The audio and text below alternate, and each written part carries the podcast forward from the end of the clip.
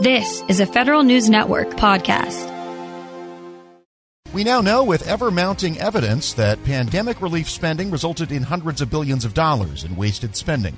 The same could happen with infrastructure spending unless agencies tighten up their oversight.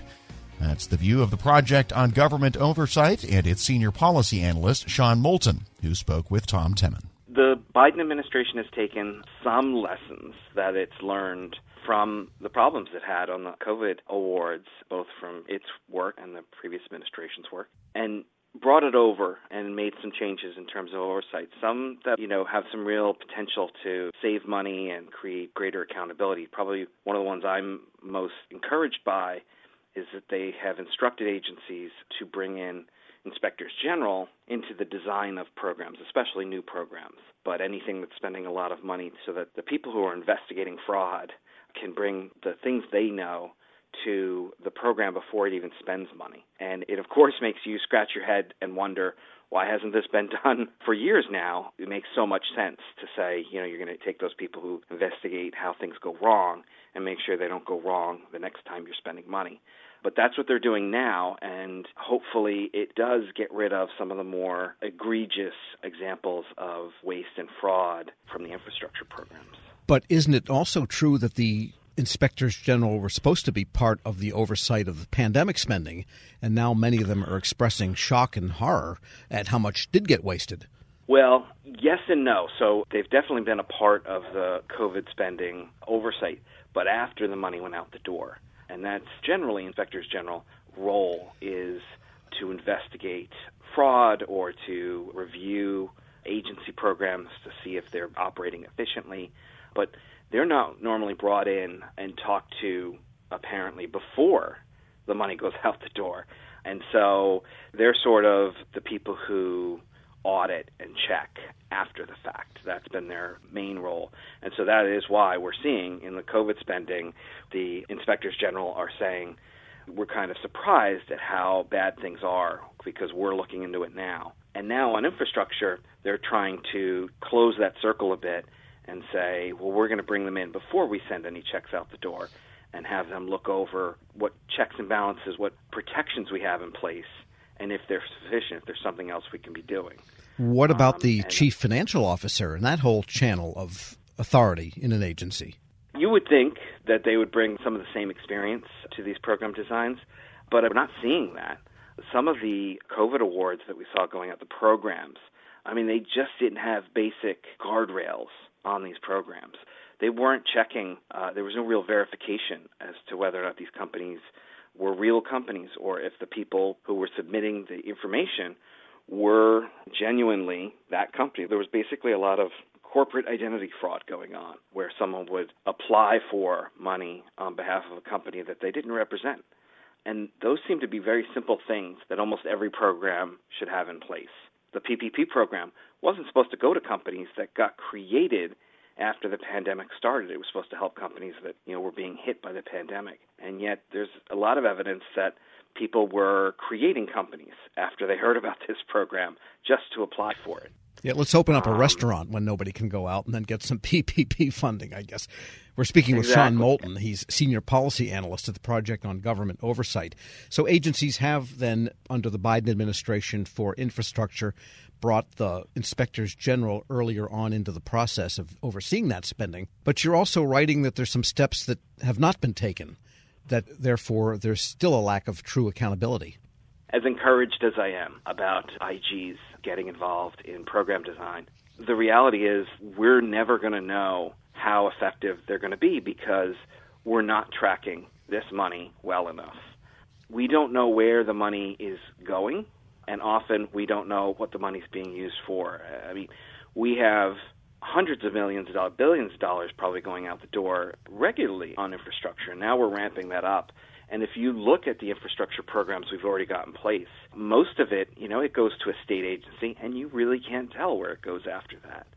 So you, you don't know if it went to you know the area around the state capital, if it went to the rural areas of a state, uh, if it went to the poorer counties of the state. You just have no idea because we're not following the money far enough down that sequence of distributions. Then you can't figure out was this spent equitably? Did everyone in the state get their fair share of road money, of broadband money, of you know electric grid money? We don't know. Yes, that's interesting because, you know, the usual canard about federal money as well, it comes with all kinds of strings attached.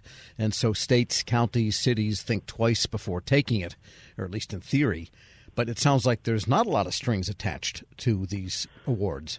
Not in terms of public reporting strings, because the data we're seeing, it's got a lot of problems. The award descriptions themselves are vague to completely uninformative you will have road money that just says this is 2022 highway money.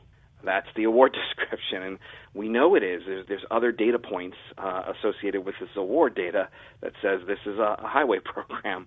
We don't need the award description to say it. We need to know what road was this used for, and we're just not getting that.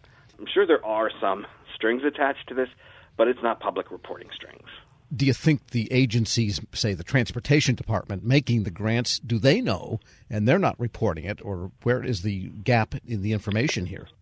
We would hope. I mean, it would be welcome news to me if the agency knew and it just somehow wasn't getting into this public reporting, because that's an easier fix if we've already got the data someplace and we just need to figure out a way to start getting it into this stream of data that, that goes out to the public. But I worry that the reality is that the agencies don't know either. That as far as they're concerned, their money went out the door, the check got cut to a state agency, and that's sort of the end of their responsibility. I worry that's what's going on here.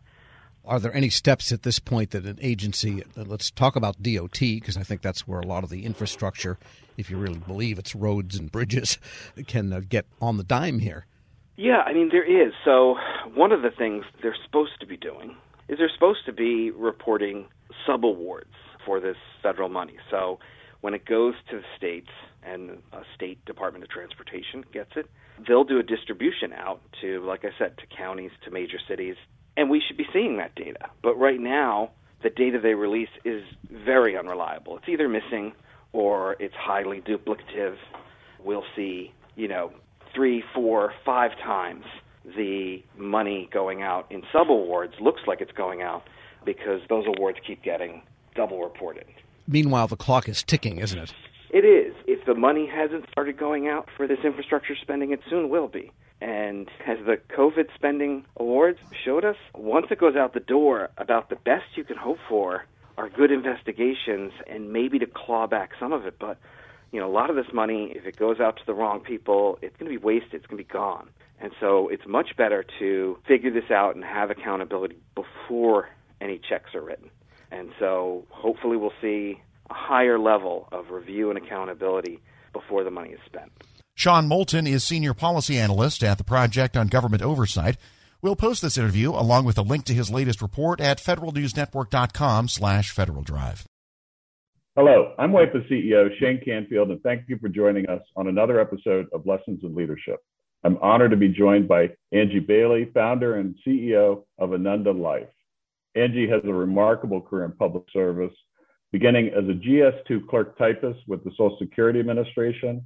And over the next 40 years, Angie steadily worked her way up through the government, ultimately becoming the Chief Human Capital Officer at the Department of Homeland Security.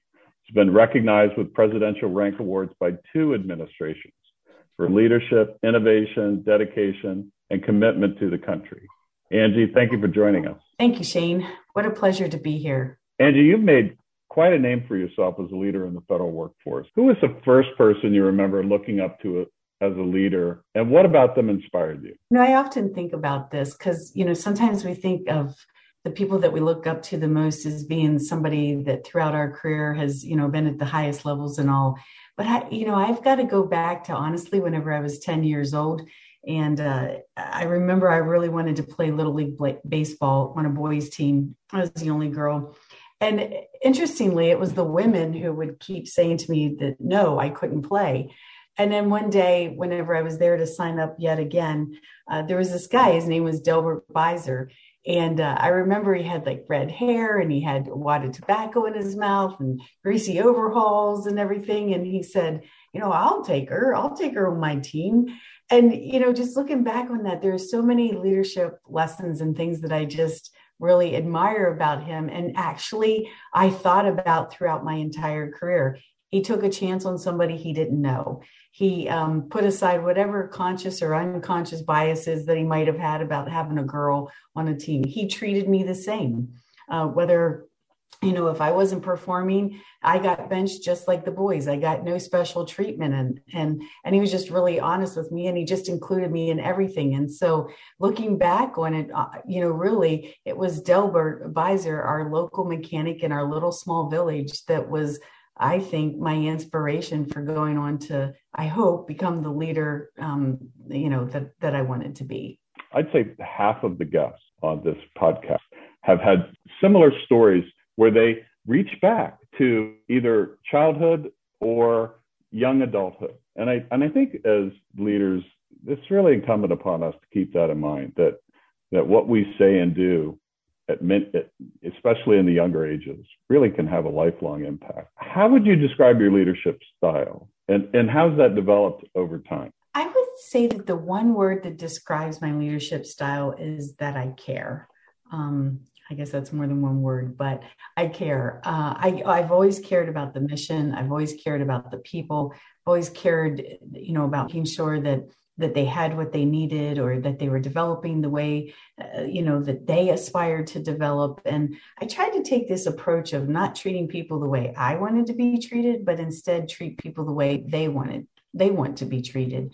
And I think that that really kind of developed over my career. You know, I started out just like most leaders do where it's very results driven it's all about the bottom line you need to make sure that you get everything accomplished because you know that's what everybody's looking for the goals the metrics etc but i think as you mature and you go along you start to to your point you draw back on those early childhood days or early adult young you know whenever you're a young adult and you say you know i think that there's a little bit more to this than just the bottom line. And so over time I really began to, I, I think, see a much bigger picture and the entire ecosystem, if you will, and how the people themselves fit into all of this. And that ultimately, at the end of the day, it was all about the people. And so, I, you know, I think my my maturity allowed me to then shift and focus more on the people than than so much on results and bottom line. You've been recognized with two presidential rank awards two different administrations. You founded your own company. Tell us a little bit more about your background from the beginning and, and how did that lead you to where you are today? Well, you know, it's kind of interesting, like you said, that I started out as a GS2 of Social Security Administration. I mean, what I really wanted to be was a criminal prosecuting attorney. It's that's that was absolutely my dream. I sometimes joke and say what I really wanted to be was a mafia don, but that wasn't going to work out. So, you know, had to be a criminal prosecuting attorney. But, you know, I had to get a job to pay for college. I, you know, it wasn't in the cards that I was going to be able to go to college without a job. So I applied at the Social Security Administration, or I'm sorry, at the unemployment office. And lo and behold, I got a job at Social Security. I didn't even know it was federal, to be honest. Uh, from there, I went to the Department of Defense and I found this, this career field called labor and employee relations. And honestly, it was as close as I was going to get to being a criminal prosecuting attorney. I didn't go on to be a, a, criminal prosecuting attorney, but I went on courtesy of Department of Defense to get both my bachelor's and my master's in leadership because the whole study of leadership I just find incredibly fascinating. Um, you know, from hi- historical to current uh, current times, I just it's just something that's just really fascinated me, and so I just I would say I'm a lifelong learner of leadership.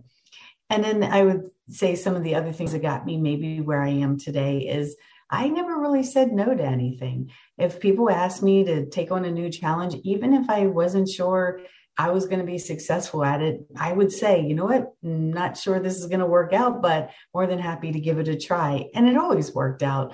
But I think giving things a try and just not saying no to opportunities uh, is what really led from one position to the next. I feel like I was always rewarded for just stepping in or stepping up and taking on the challenges that sometimes no one else wanted to do. Angie, thanks so much for joining us today. Oh, thank you, Shane. It's such a pleasure. I, I really appreciate you giving me this opportunity. Thank you. This has been the Lessons in Leadership podcast. I'm CEO of WEPA, Shane Canfield. Looking forward to talking to you next time. Grab a 30-day free trial of LiveXLive Plus, and you'll get unlimited skips, commercial-free music, and all of the podcasts and live streaming events you can handle. Visit livexlive.com slash podcast one to learn more and start your free trial.